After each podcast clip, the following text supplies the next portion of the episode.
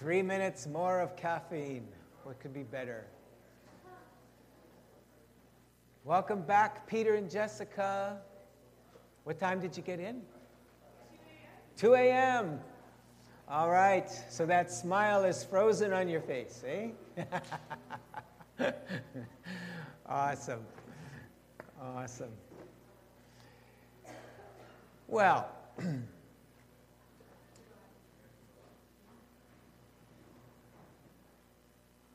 we are going to uh, launch into a series called A Good and Beautiful Year. And uh, Wade, why don't you come on up and pray over me? Let's pray together, give our time in the scriptures to the Lord. It's, we don't need a great teacher, we need great teaching. And we always have that in the Bible, we always have that in the scripture. So we're going to be okay, but it's good to pray. All right. So, Lord, thank you uh, so much for Gordy. Thank you for a new year and for new starts um, and for your grace uh, that we can look forward to a good and beautiful year as we are led by you. And um, what you desire for us is everything, uh, everything um, that's good and perfect is a gift coming from our Father up above. And I just ask that you'll speak through Gordy uh, to us today. In your name, amen. Amen. Thanks, mate. So, yeah, my, my goal is to today lay out a little bit for you some clarity. Uh, probably, if you're part of our church, uh, you've heard different rumors about a pastoral sabbatical, and, and uh, a number of you were still here the last time uh, we took a sabbatical, which was in 2004, about 11 years ago. And uh, it was three months, and uh, my son in law and daughter uh, we're interim pastors uh, during that time, with, along with our leadership team. We had a very strong leadership team, uh, which again we do now. We have a wonderful leadership team, along with Joanna and Wade. And so we've been discussing and planning for a sabbatical. Normally, we do this about every seven years. It's been 11 years. And there are some reasons for why we, why we waited. Some of it had to do with uh, my involvement with the national team, the Vineyard national team and the Vineyard regional team, and just timing wise, uh, some things weren't all that great. So, so we, we waited, but my sense has been over the last year that it's getting to that time. Uh, it's not out of panic or crisis. It's not because I'm burnt out or tired or grumpy or mad or sick or anything like that. It's an act of obedience, that's all. It's, in some ways, it's preemptive, perhaps, of all those things, right? So, um, uh, sustainability. Let me first of all, in, in talking about a good and a beautiful year, call to Sabbath rest. Sustainability, I believe, is really an issue of our time in our culture. Our lives as uh, people, as humans, as, as Christians, uh, included in that, has become very much unsustainable in our culture, financially, physically, emotionally. We're living beyond our means. We're spending more than we take in. And one of the ways that this is really showing up is in the area of sleep deprivation. We're a sleep deprived culture, right, Jessica? no, I'm just picking on you this tonight. Um, so, to sustain our health, we need eight hours of sleep a night. We need to spend at least one third of our lives sleeping we need to spend at least one third of our lives doing absolutely nothing in order to be sharp mentally, physically, emotionally. And of course, if you're not well physically, it affects you spiritually. You're not going to pray well if you're not well physically. You're not going to read the scriptures well. You'll probably come up with some good heresy if you're not well physically. Did you know that more people are killed every year more by drowsy drivers than by drunken drivers. Think about that. Who? Texting drivers. Experiment. They did an experiment allowing uh, people to. Uh, they took a group of people. I would have loved to have been part of this experiment, and they they took a bunch of people and they gave them as. Uh, they allowed them to sleep as long as they wanted to sleep. And uh, they found that people were sleeping about an eight and a half hour average per night. And the result was they were happier, less fatigued, more creative, more productive, and energetic. Sleep is an act of surrender. If you think about it, none of us can make ourselves go to sleep, you know, unless you do it artificially, of course, with drugs. But, but naturally speaking, there's nothing you can do to will yourself to sleep. All you can do is create the right conditions. And for me, I've learned that if I don't go to bed, prop- to bed properly, I don't sleep well. So the, even the preparation time before sleep is, is critical. Uh, and that has to do with what you eat, what you drink, what you watch, what you're connected to. You know, what last annoying email you read, all those things, right? So, all that to say is that we are a culture that does not understand how to rest. Jesus, one of his primary calls to discipleship was Come unto me, all you that are weary and heavy laden, and I will give you rest. That's, that's a clarion call that the call to discipleship is a call to rest. It's counterculture in our time. And so, rest is so important in God's economy that in Israel's uh, structure, God told them that they were even to give the land a rest. The land that they tilled and harvested and raised crops in. That once every seven years, God said, give it a rest. No crops, no harvesting. Just let the weeds, let the weeds grow. Just don't even till the soil.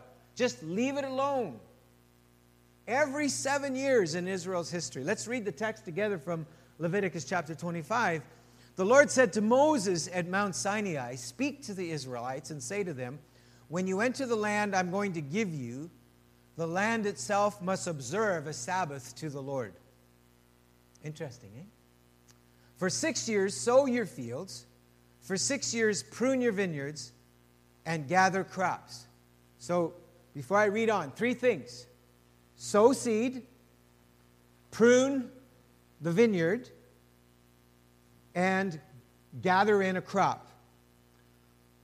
Verse 4 But in the seventh year, the land is to have a year of Sabbath rest, a Sabbath to the Lord.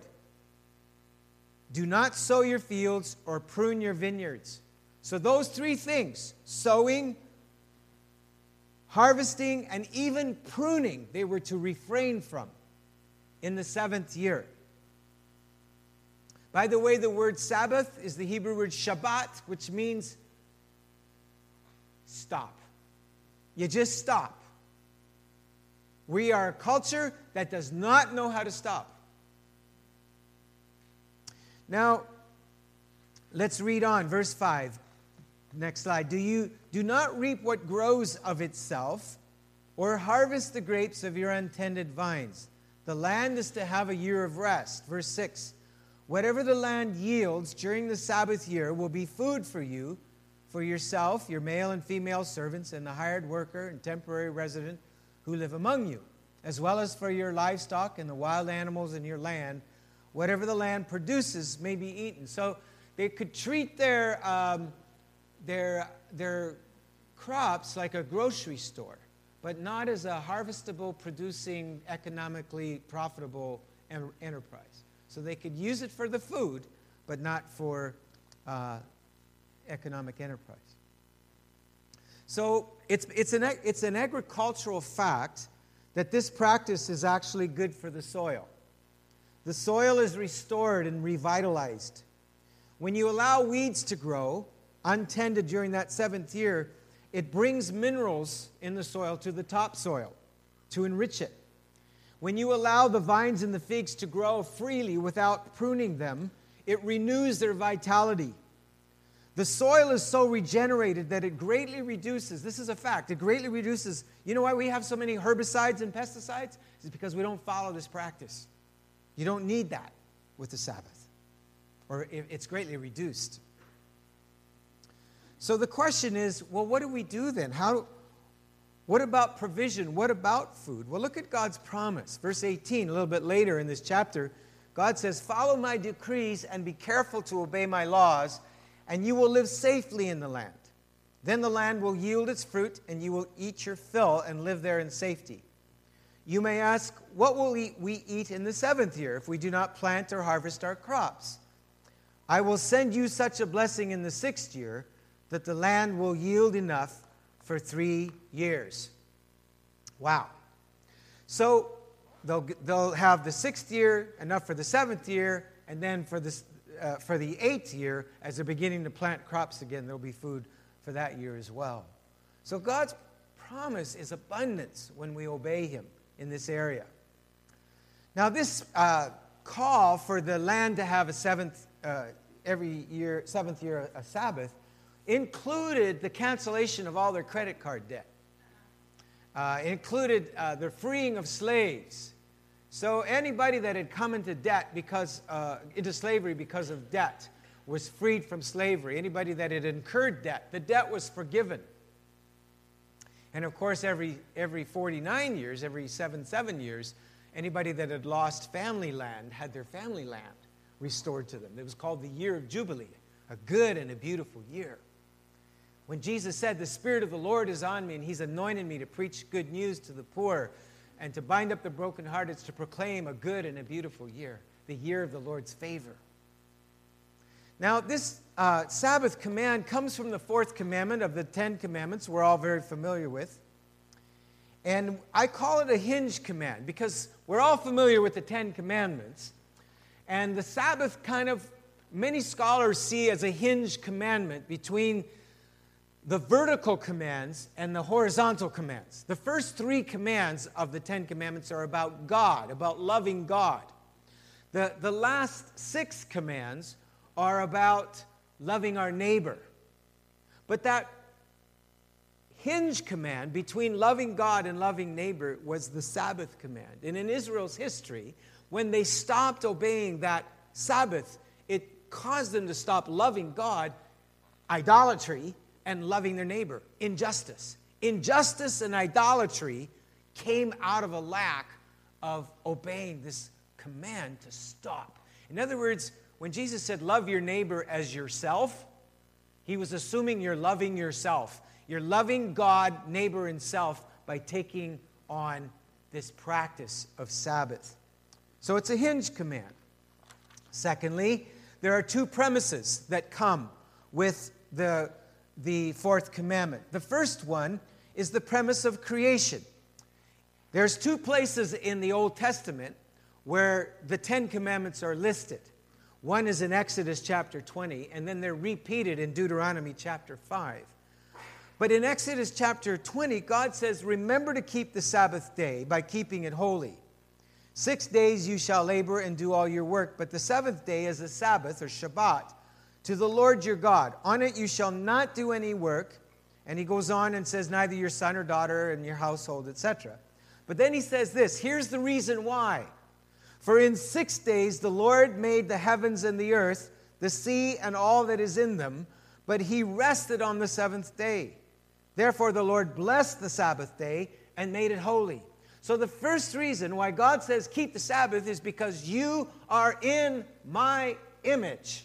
And I was not always creating and producing. I took a day where I just was able to be. I am God, and you are in my image, and you are human. And to be human is to stop, to stop being a machine for a day, to stop having to produce for a day. The second premise is the premise of redemption.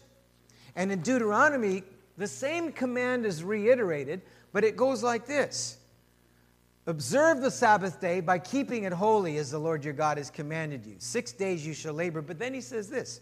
Instead of talking about creation, he says this remember. Anybody remember that word? Remember? Remember? Remember? We've been talking about that a lot lately, aren't we? We're a community of memory. So God says, don't forget the reason why you keep the Sabbath is that you were slaves in Egypt and that the Lord brought you out of there. Remember, you were slaves, that you worked without any pay. There was no coffee break. There was no weekends. How many have ever seen that bumper sticker that says, Thank the labor union for the weekend? You ever seen that? No, no, no, no. Thank Exodus for the weekend. God created the weekend where you stop. And uh, you learn to be that you're not a machine, you're a person, that it's more about relating than performing. Now, in this passage, going back to our text, there's two kinds of Sabbath that God's people tend to take. The first is what I call voluntary. Voluntary Sabbath is where, next slide, please. Uh, the, the first one has to do with when we're obedient, where we say, okay, God, you said to do it, so I will do it.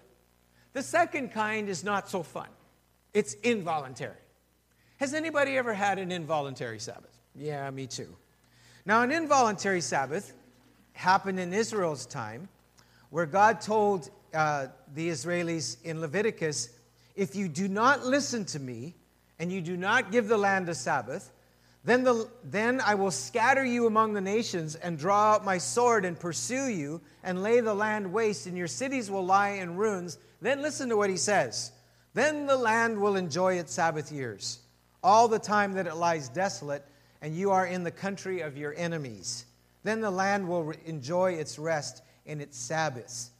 And this actually happened. The prophet Jeremiah and the chronicler said this that when Israel was carried into exile into Babylon, that those who escaped from the sword became servants to the king of Babylon. Then the land enjoyed its Sabbath rests. All the time of its desolation it rested until the 70 years were completed in fulfillment of the word of the Lord spoken by Jeremiah. So, because Israel had not kept their Sabbath years, God said, okay, while you're in exile, the land will enjoy its rest. And I have a parallel in my own story. I remember when I was about 28 years old, the Lord gave me a strong word. I was very driven and I was traveling and preaching. And I had one of the, the, the most dynamic youth groups in the nation at the time in Calgary. And, and, and I was in demand as a speaker, and the Lord said, Stop. The Lord told me to stop. And I remember clearly the scripture that He spoke to me through. He said this This is what the sovereign Lord says In repentance and rest is your salvation, in quietness and trust is your strength. You ever heard that verse before? But it doesn't end there, does it? it Goes on to say, But you said, No, we will flee on horses. And guess what? That's exactly what I did. I heard God speak to me. I knew He was telling me to slow down. But guess what? I was in a religious system where I didn't know how to stop. I couldn't slow down. I didn't know how to get off the. You ever been on one of those merry-go-rounds and it's going too fast? And you know to stay on, you're going to puke your guts out, but to, fall, to get off, you're going to bang your head, right? That's kind of how life is a lot of times. You just don't, how do I do this? How do I get off? And so the result was I had a severe, uh, as many of you have heard my story, a severe mental and emotional breakdown. And guess what? The church paid my salary for a year. And you know what my work was? Laying on a bed. That's right, sick. And actually, it was three full years of inactivity. Then the land had its rests. When you don't obey, God says, Well, I'll. Remember that verse in Psalm 23? He makes me lie down in green pastures. Yeah, that one's meant a lot to me through the years. So the spirit of Sabbath is this number one, it's being versus producing. Being versus producing. The heart of the Sabbath is where, just like Jesus, when he appeared at the Jordan River, and, and, he, and he heard John's uh, words, This is the Lamb of God. And then he, he saw the heavens open and the Spirit descended, and he heard a voice saying, You are my beloved Son. I always love to say this. How many sick people had he healed then? No one, none. How many demons had he cast out? None. How many sermons had he preached? None. But the Father's chest is popping, and he's going, You're my son. And so I, I remember when I arrived in England and the leadership of that group of churches said, we, because I'd, I'd offered to come over there and work on my recovery time. And they said, How would you feel, with their British accent, of course, how would you feel if you would come and just be, right? Right? And when they said that, I didn't have a clue what they meant. I didn't know how to be. I, I was a human doing, not a human being. And uh, I had to go through withdrawal, just like somebody comes off drugs.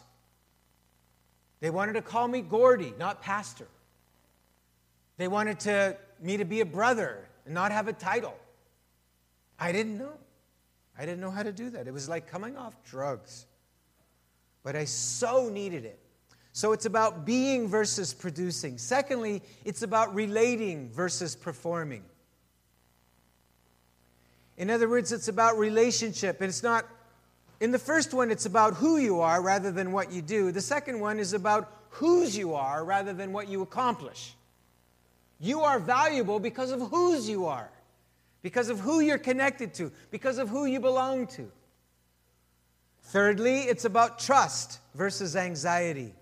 It's about, it's like tithing. When, when we tithe, uh, Sabbath is, is kind of the time equivalent of tithing with money. When you tithe, you're giving God your first 10%. And it's an act of faith as, with God as your provider. You're acknowledging that you will be able to do more with the 90% because you made the first 10% available to Him than you would be able to if you kept the whole 100%. Right? It's an act of faith that the first fruits sanctifies the whole lot so that God's blessing comes upon everything. And it's the same with your time. When you give God your time, then He can do more with the six days. And you can do more with those six days. So it's an act of faith. And it's also leaning on the strengths of others. I remember when I was in my recovery time in Kelowna, and if you're ever going to go through a wilderness experience, I highly recommend Kelowna. It's a great place to be. But I was sitting in this uh, place at a beachfront, very sick, in a lot of pain. And I'd been there a few months, three or four months, and I realized this great youth ministry in Calgary, this great church, and the whole body of Christ was doing fine without me. I thought, hey, it didn't all fall apart. It's still working. And I remember the Holy Spirit saying to me, Remember that. Remember that when you get back involved, that it's by invitation and it's privilege. It's not like the whole thing is hanging on you or me. It's God's invitation to come and journey with Him together. And lastly, as Eugene Peterson says, the Sabbath is about praying and playing. Eugene Peterson uh, has a wonderful chapter in his book, The Contemplative Pastor. And he talks about how that Sabbath is, it's not just a day off. Some people say, well, I need a day off. Sabbath is more than that. There's, it's an act of worship where God is at the center of it. But we tend to be extremists. Either we're so spiritual that it, it's like this super spiritual day, or, or we're the ex- opposite extreme where it's a play day and we forget God. And, and really, it's pray and play. It's, it's having God at the center, but enjoying Him and enjoying His presence in whatever we do. So for me, um, it's been a day in, in, the, in my week where I unplug Facebook, email, uh, any kind of connection. I go on Do Not Disturb unless it's a, a significant family member, uh, Kathleen. I, I'm, I'm disconnected. And I found that that's again, almost a little bit like withdrawal when that happens. Because we're so connected and we lose, we, we've lost track of how much smartphones have, have taken our time. Um, they, they did a study at the last evangelical denominational leaders meetings I attended in Toronto. And they said between 2003 and 2013, the meaningful involvement of evangelical Christians in their churches had dropped by 10%. That's not people leaving the church. That's not people stopping attendance or, or giving up their faith. They're still going to church, but their involvement had dropped 10%. And we asked the analyst what was the reason, and he said he didn't know, but the only explanation he could come up with was that we have lost, we, we do not take inventory of how much smartphones take our time. We're just always connected, you know? And so we can, you know, we, we can be in an email conversation or a Facebook conversation or a messenger conversation, and we have no idea how much that's taking away our time. So it's a good thing to, to take inventory, and for me, it's really important once a week to do that. Now, for you, it may be other ways, and, and we're all in seasons of life where it's going to affect what Sabbath looked like for me when I had small preschool children is a lot different now. That I'm an empty nester. Uh, it looks a lot different than when I was a teenager, or, or when, or when my kids were teenagers. Uh, both. Um, so there's a paradox that Scripture writes about Sabbath. And the paradox is this Paul, uh, the writer of Hebrews says this There remains then, therefore, a Sabbath rest for the people of God. For anyone who enters God's rest also rests from their works, just as God did from his. Let us therefore make every effort to enter into that rest, so that no one will perish by following their example of disobedience.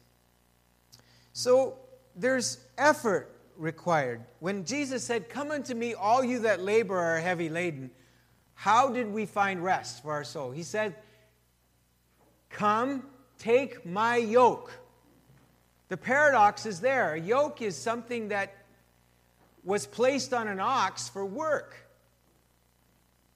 But he said, My yoke is easy and my burden is light. So there's effort, but it's not grinding work, it's not slave work.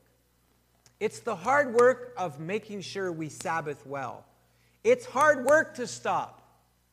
In Israel's time, it was hard work to do the Sabbath. The, the manna would come the day before. They would have to gather as much manna so they didn't have to do it on the Sabbath day. They had to work at it. So for me, I'm realizing that in order for me to fulfill Sabbath, I have to work at that. And sometimes it's hard work, spiritually, physically, mentally, emotionally. Sometimes it's saying difficult no's. It's hard but it's obedience. I, I love that scripture where it says Jesus got up, and, and it's in the same chapter we read earlier from Mark 1. It says he got up early in the morning. You remember that? He went way out and he began to pray. And the disciples said, Jesus, Jesus, there's a revival back in town. We've got the posters up. Everybody wants to see you. And he said, What did he say? No. no. He wasn't going to do it. He said, I, I, have to go somewhere else today. I've been with my father, and, and I know all these voices are clamoring for my attention. But the father's saying, We need to go to this town today. There's other people that need to hear the gospel. So, I believe that Sabbath is important not only for individuals, I believe they're important for communities, and I believe they're important for pastors. And for us as a church, we're declaring this as a sabbatical year. It doesn't mean that I'm gone for the whole year. I'm not. I'll be here more than I'm not, unless you fire me. But uh, that's my plan right now.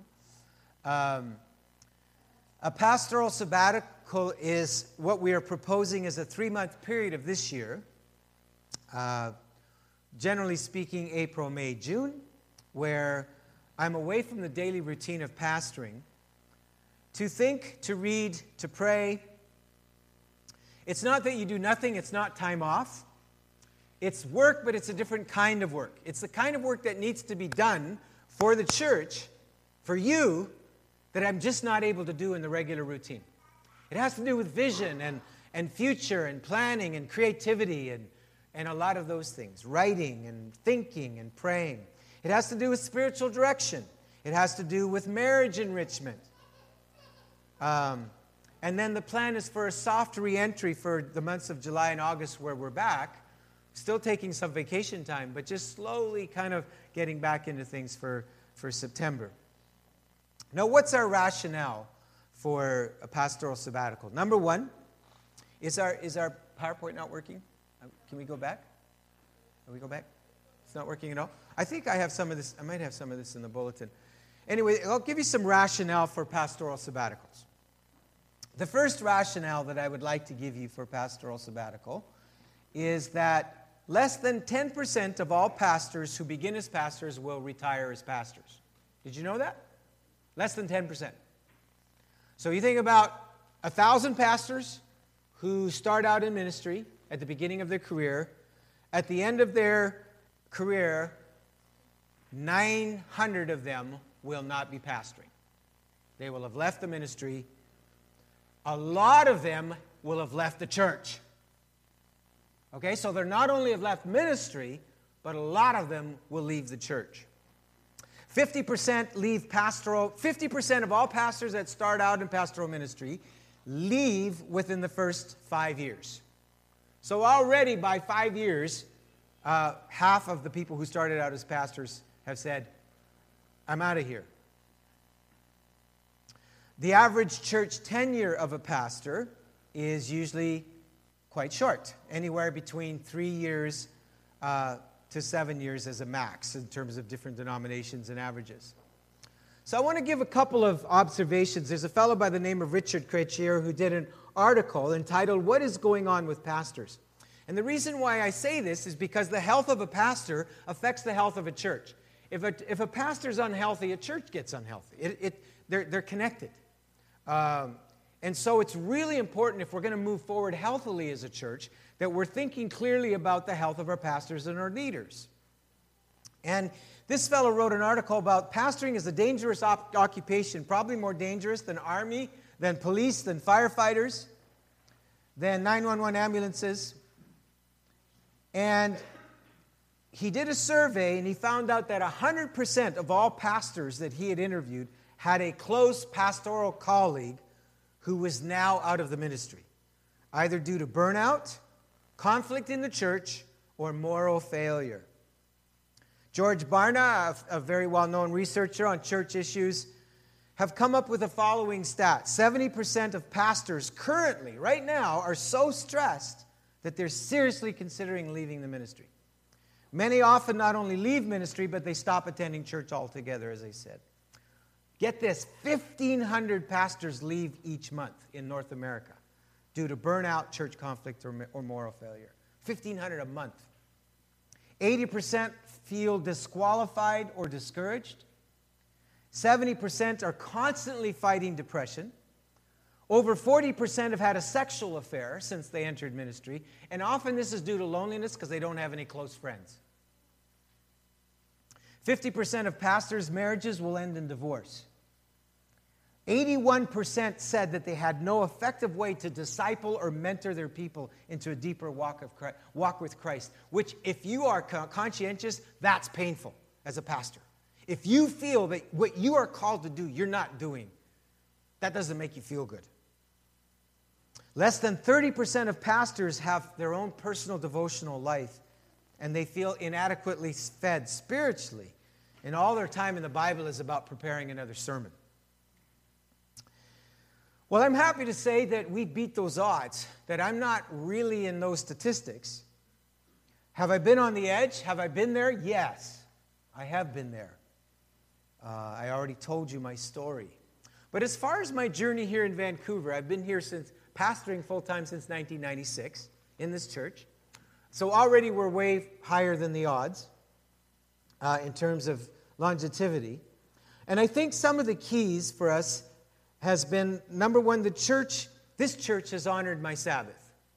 I really don't feel that, that the Sabbath has been violated by this church for me. And when it's done, it's always been a legitimate reason. Because sometimes it happens, right? And Jesus, you know, he conflicted with the Pharisees because they got really legalistic about the Sabbath. And uh, he said, Listen, if my father is healing somebody, then I'm going to heal them. He said, My father's working, I will work. So there is that sense of, of true rest does not come from a day off. True rest comes from the presence of God and walking with Him. Jesus is our Sabbath rest. But part of that is, of course, walking in obedience to God's ways. I believe the church has honored and prayed for our marriage, supported us as a couple, and as a family when my kids went through stuff. I mean, the stuff that we went through with our kids, that's bombed a lot of people out of ministry. And you guys walked with us. And you continue to walk with us. And you allow me to throw to show endless photographs of my grandkids. You're so patient and loving and long suffering. Thank you. And I think for me, I think that I've had a rich devotional life. I have a daily walk with Jesus. I spend the first two and a half hours, I was just talking to Esther, of my day with Jesus. And I've done that for years. Maybe exception of one, or, one day a week or so, but Usually, it's the first two and a half hours of my day I just spend with God. I, I spend time in the Word. I pray. It usually starts around 5:30 in the morning, and by 7:30, 8 o'clock, I just feel pumped. I just feel full of the Spirit and ready to take on life. And, and it's nurtured me.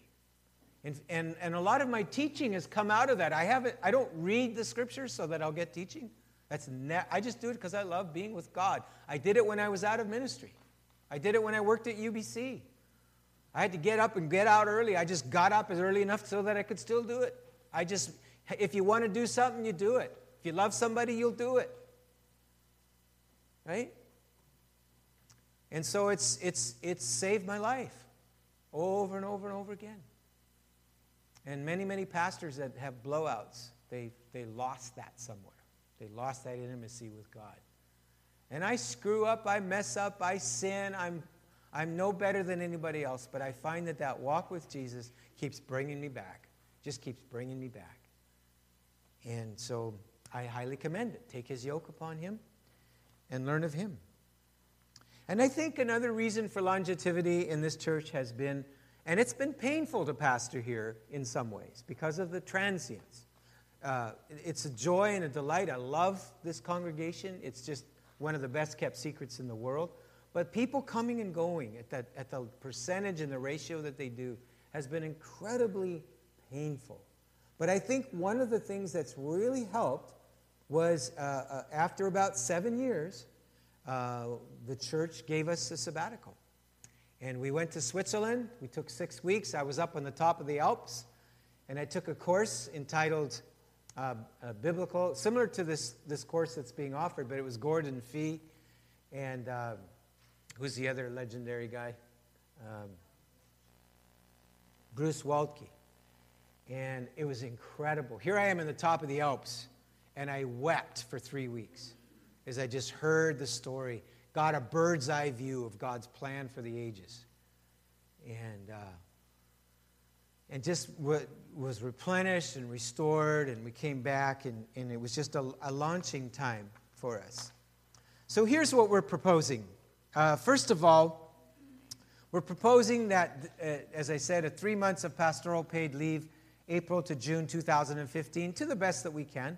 Uh, with a soft reentry during July, August, which includes uh, regular vacation time. In other words, they recommend that the Sabbath not be vacation, that, that it's a different kind of, of stopping. Secondly, the church goes through a series of three books by the same author, entitled, his name is James Bryan Smith, entitled The Good and the Beautiful God. From April to mid June, The Good and Beautiful Life, mid to June and August. Of course, I'll be jumping back in that by then. And then The Good and Beautiful Community, from September to November. And uh, these are, are wonderful, wonderful resources. So, part of, of my preparing for the sabbatical is preparing the church, getting a teaching order, getting a teaching curriculum. Um, I really highly recommend, if you want to get the most out of this, that you purchase the books. Kim's got some on for sale. We're going to be ordering some more by bulk. And we recommend that you go through them with your home groups uh, they're great for discussion, they're great for personal reflection and journaling, and uh, they're just wonderful for taking that yoke upon yourself, that yoke that is easy and that burden is, is light. So I'll be talking more about that in the weeks to come. Um, for ourselves, Kathleen and I are looking at a trip possibly to Korea. Uh, as you know, Korea has become very special to us in the last couple of years, particularly. And we just uh, sense that we're to take some time over there uh, we're going to take some time for some spiritual direction, some retreats. As I said, some marriage enrichment, uh, spending some time uh, with my parents in Calgary and uh, family. And this, the book series, The Good and Beautiful God, can we shoot that up there? This is, this is just a cover of the book by James Bryan Smith. So that's why we're calling it The Good and Beautiful Year. It's kind of a, a summary of these three books The Good and Beautiful God, The Good and Beautiful Life, the good and beautiful community. And a lot of it is just about learning, learning practices of rest, learning to walk in God's ways, and learning how to stop. In fact, his very first chapter, he's got a book about this whole area of sleep deprivation. And finally, uh, that we learn to, that we lean on the strength, strengths of others in, in, in joining and supporting what others are already doing. I think of that big party that they did over here at Pandora Park um, uh, in the fall. For years, we worked our butts off to do a party like that. And now the neighborhood is rallying and doing these kinds of things. So it's opportunities for just to join in and to, to be a part of it without carrying the whole thing and uh, enjoying uh, the connection, making friends, uh, and to pray and to play this year. To pray and to play together. Uh, with my grandkids in Calgary, we, were, we had the habit of, of having a story time every night. And one of the stories that I told them was the story of blind Bartimaeus and how that he was here's this blind beggar. He's crying out to Jesus for healing. Have mercy on me. That was his prayer. Have mercy on me. And finally, Jesus stops and he says, Bring him to me. And the crowd says, Cheer up, the Lord's calling you. And blind Bartimaeus goes up to, to Jesus, and Jesus says almost a almost an outrageous thing to him. He says, What do you want? What do you want?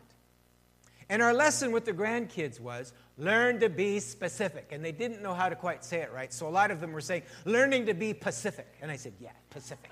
You're moving to Vancouver. Yes. Learning to be Pacific. But they learned, and we prayed some specific prayers. So on Monday, Marcus, daddy, their daddy, lost his keys. And for two days, his keys went missing. And he, oh no, sorry, it wasn't his keys, it was his wallet with all these gift cards that he'd gotten for Christmas and all this money and all his ID. And, and the last time he could remember that he'd seen his, his wallet was at work at noon. I thought, that's not a good thing. I mean, if it was at home somewhere, maybe there's hope. But we all prayed pacifically uh, with our grandkids Lord Jesus, help daddy find his wallet. And I asked them, I said, why is it so important to be pacific about your praying? And they kind of thought, and they said, Ah, so, so, so to be able to say what you want, yes, that's good, that's good. But there's something even more important is that when God answers it, you know it was an answer to prayer. It's specific, right? Well, guess what? Little Alina comes walking out of the bedroom one day, three days later. I mean, we pretty much given up, I have to confess, you know, even with the praying pacifically. And she comes out with daddy's wallet. Well, we almost passed out, right? But how faith building was it for our grandkids to specifically pray? So I feel this is a year for us to get really specific about what we're asking God for. And a defining image uh, as I've been praying and thinking about this year has been the slingshot. And um, the slingshot is, is where you put a rock in and you pull it back before you release the rock. And my sense is, uh, is that it, the, the next seven to ten years, God wants to launch some things. And I, and I asked the Lord, I said, well, why the slingshot? Because I've, I've often had a similar picture, and it's been more of an arrow that's been put in a bow and pulled back close to the master's heart, to his voice. And then I kind of had that picture at my last, when I had my breakdown in Calgary, was the picture of an arrow where God was pulling me back close to his heart. But this time, it was a slingshot. And I said, Lord, why the slingshot? And all I heard was, Are you ready for this? You still have some giants to kill. So I don't know what that means. But I believe that this next season, there's still some battles to fight and some giants to kill in this generation. And so, this time of Sabbath is a time of preparing and letting God pour into us as a church to prepare to launch us into some exciting new days ahead. So, in conclusion, Sabbath is an act of obedience. I, I, I, I'm, I want to reiterate that I'm not burnt out, that I'm not tired. Yes, I do get tired. Of course, we all do. We're all, it's a stressful world we live in. And this is all, it's been heightened by the targeted violence and terrorism. And, you know, France is just so on edge today. You know, and, and, and all of this, the uncertainty of our times is just uh, putting stress emotionally, spiritually, on all of us. And, and so I'm not saying that there isn't stress and that I don't feel stress. Of course I do. But it's, it's, not, it's, it's, it's not out of crisis that we're doing this. We feel it's an act of obedience, it's an act of rest. And, and we're asking you to pray into this. We're meeting as leadership over the next few weeks uh, just to work out. Uh, Sarah is convening a sab- sabbatical preparation team of, of what does it look like for these next three months uh, to work together as a church. And, and our sense was is that if we're really intentional about this, if we really are conscientious about this, that it's going to shape our church for years to come. That it's actually going to not, it's not just going to be about me getting a rest. It's going to be about us as a church being shaped and launched in some very exciting days in the days ahead. So it's an act of obedience that acknowledges that we are not God. We are not God. Everybody say that. We are not God. Isn't that refreshing? Right? It's that it acknowledges our limits. It acknowledges that I have to stop. And it declares our confidence that God will sustain us. He'll sustain us. So, as you're reflecting in your groups this week or on your own, here's some things to talk about. Discuss the quote by Eugene Peterson A busy person is a lazy person. What did he mean by that? What he meant was is that if you are going to be able to say no to things that you need to say no to, you have to do the hard work of putting your priorities in place. Right? It takes hard work in the writer of Hebrews, make that effort to rest. Share how, how busyness has, has sometimes been the result of laziness in your life. I know it's been the case for me. Sometimes I just get so frazzled and busy, and I know it's because I've been lazy, because I haven't been proactive in, in putting those boulders in, in place. Secondly, community. What are some ways that we could lean on the strength of others in this Sabbath year? What are some ways we need to make efforts in order for the sabbatical year to occur? And finally, culture. Discuss the cost of going against the culture to obey God's call to rest and to Sabbath. It's, it's against the culture. We just go, go, go, go, go, go. Right? Just, just no margins. No margins for community. No margins for connection, for relationship. And God's just saying, Are you willing to pay the price to go against the culture? And what would that be? What would, what would that take? And I think it means us helping each other. I think it means helping each other Sabbath. Really, I think I, I, don't think we can Shabbat on our own. I can't. I need your help to do that. And we need to help one another do that. So let's let's just uh, I'll stop there since we're talking about Shabbat, Shabbat, stopping. It's good for a pastor to learn how to stop. Amen. So we do, Lord. We just we just pause to to one of the names of God is Yahweh Shabbat, the God of rest. And Holy Spirit, I invite you to come as we just wait and as we stop and as we rest here, just now, together. I pray for those of, the, of us that have minds that are racing, that even now we just feel this urge to check our, our email or our voicemail or our messenger or text. We felt a vibrate while the sermon was going on. What was that?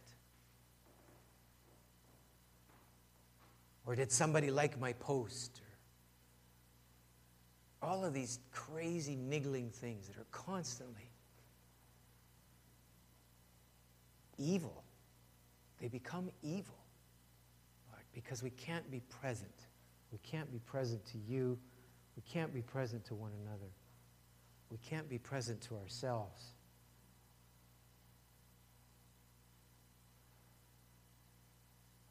Father, I want to thank you for this congregation and the way that they have loved us, loved me. And they've made it easy to pastor, that I'm not one of those statistics, and they are a high, large reason for that. And I want to bless them. Just a humble, gentle, quiet, loving, obedient community. That God is so delighted in. God is so pleased.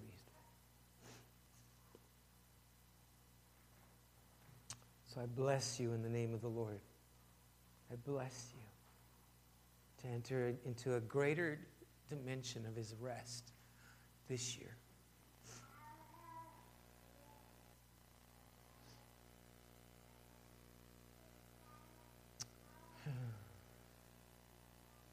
Come, Lord.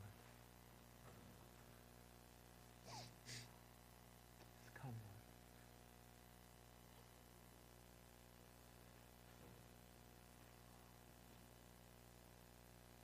I just feel like the Lord wants us to pray for people that are suffering from insomnia, that are struggling with just sleep deprivation. And you just short on sleep, and then when you actually can get some, you can't sleep. I want to pray for you today. I want us to pray for you. I want us to gather around you. I want us to fight for you. If there's any giant that needs to be killed, it's the giant of hurry and rush and get, get, get, get, strive. Just that lifestyle. We can't slow down. Uh, that's again why I love our international students. They force me to slow down. Just their, their English. I find there's something about me that just doesn't want to slow down. And yet, when I, because I love them, I will slow down. Something happens in me again and again and again. Happened with Jay Young, our new international student, yesterday. Beautiful young guy. You, we want you to meet. Mornings are a bit difficult for him. Child forces us to slow down. Yeah? Children. Yeah, Gordy, they make me speed up. I know. I know. I know there's that part of it too. But being present to them. Being present. Yeah? So I'd like to pray for people that are suffering from insomnia. I also feel like I want to pray for people who are suffering stress related disorders. It might be depression. Uh, I feel someone is here suffering stomach disorders, and it's directly related to stress. Directly related to stress. Yeah. So, so if, if does that speak to anybody? Just raise your hand. Just could could I? I know this is. Could I get you guys to come forward today? I, I don't usually do this, but I just feel like we're to gather around you, just to pray over you, to surround you.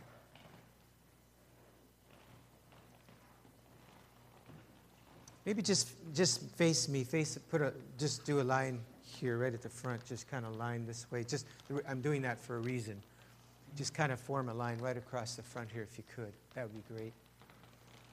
And my sense is I'm, that some of us are to come and stand with these people. So I'd like just others that are still seated, if you could just come and stand behind them. And I just, the picture I had in prayer today was the Roman wall. Remember in, in Ephesians where Paul said, having done all to stand. And it's a picture of the Roman wall where they, the soldiers would put their shield right next to each other. And I feel we're just to surround these guys like a shield. You know, I pray for you every week. I pray for you by name. If you're part of this congregation, I lift you up before God. And one of the things I pray for you is that the Lord's favor would surround you as a shield that his favor would surround you as a shield. And so I want to, do, I want to speak that over you right now. That his favor surrounds you as a shield. It's your rear guard. But we're your rear guard too. We're your covering. We got your back. We've got your back. And I want to break off isolation in the name of Jesus. Just the sense that I'm alone in this, that, that somehow it's all up to me. I break that off. I break off isolation. I, I love that little saying, and it sounds so trite, but it just says, Joys, sorrow shared, half the sorrow, joy shared, twice the joy. And Lord, I just right now break off, a, talk about a giant. That's just another thing I want to throw that slingshot at, is that giant of isolation in the name of Jesus. And it starts often with pastors, isolated and lonely, but it, it spreads through congregations. I just speak community, I speak connection, I speak life, belonging. Holy Spirit, would you just come right now? Just come.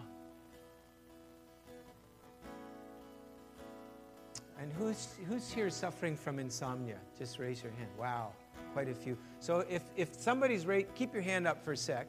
If somebody's raising your hand, can you just put your, is that okay? Can we just put our hand gently on your shoulder? Just, just make sure everybody that's got their hand up has a hand on their shoulder. And I just, I feel heat coming through my hand right now. So I'm just gonna, I'm gonna just pass that on right now in the name of Jesus. Often when heat comes, it's a sign of healing virtue, the presence of God. Some of you probably are feeling that heat as well. Just go ahead and just minister physiologically. We just speak reversal to this insomnia. We rebuke it in the name of Jesus. It says in Psalm chapter 127, He gives His beloved rest, He gives His beloved sleep.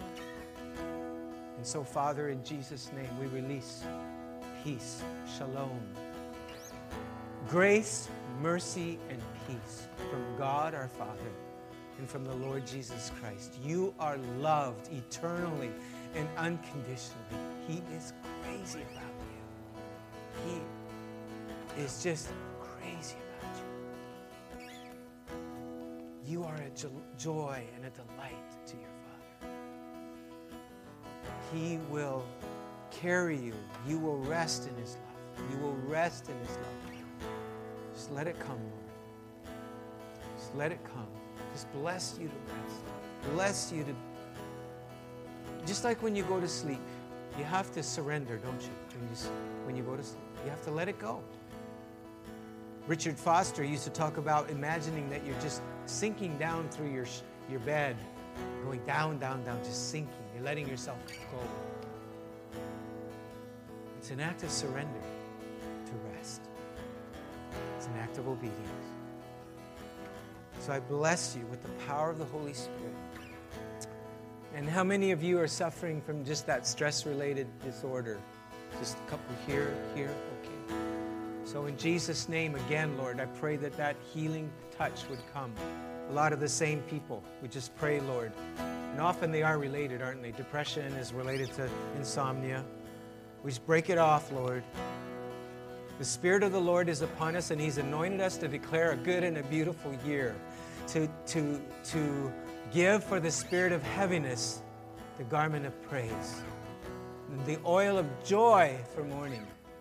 We release the oil of joy for mourning, Father. Come.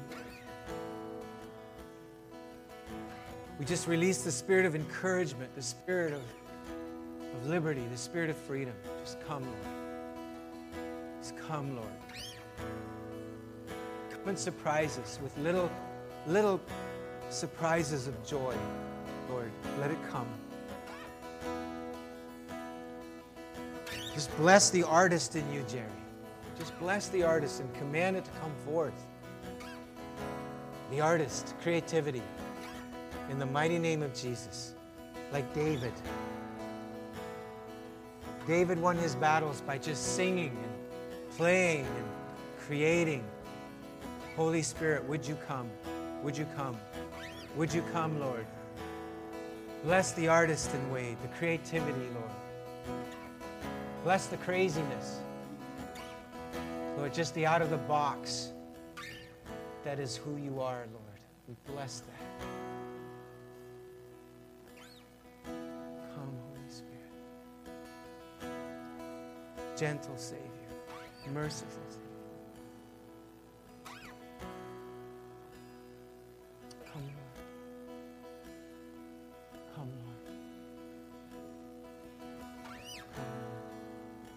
Lord, Lord, we just speak to abdominal pain. Lord, there's the stomach uh, issues related to stress, go in Jesus' name. Exodus 15, I will take sickness from the midst of you. Yes, Lord. And Lord, just for the chronic battles that we're fighting in this church, I pray for breakthrough physically, mentally, emotionally, spiritually this year, in this good and beautiful year. Lord, I'm asking you specifically. Lord, I ask you for Rose, Lord, as she goes into this uh, physio for her neck, that this will be effective, Lord, that your healing grace would flow through her and that strength would come to her neck and restoration, Lord, to her, her, her the, the head injury, God. For breakthrough, God, we pray for breakthrough this year. We're being specific, Lord, because we want to know when you've answered that it was you. In Jesus' name. Jesus' name. Amen. Does anybody have any word that the Lord's given you? I've done a lot of the talking here. Kind of hogged the whole show. Anybody have anything that you just sense the Lord wanting to pass on? Even an amen or something?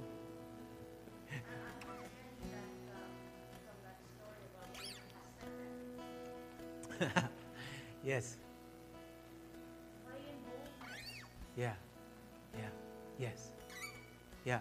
And it takes boldness to be specific, doesn't it? It's, it's easier to say, Lord, have mercy on me. And, but when you get specific. Come, Lord.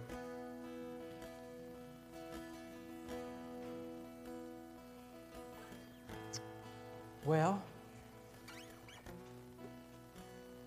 did, were you going to say something, Lynn, or are you just singing? Are you singing? Yeah. So I, I know we need to get our kids. So I want to bless you. And if, if, if you are able to, it'd be good for you to just continue to soak and just while we worship. Um, maybe if you have children to get, just go and get them and bring them back. And, uh, unless you've agreed to something with, with workers. But, but may the Lord bless you and keep you and cause his face to shine upon you. May the Lord be gracious to you. May he turn to you and lift his countenance upon you and give you his shalom. In the name of the Father, the Son, and the Holy Spirit. Amen. Amen. God bless you. Let the name of the Lord be praised.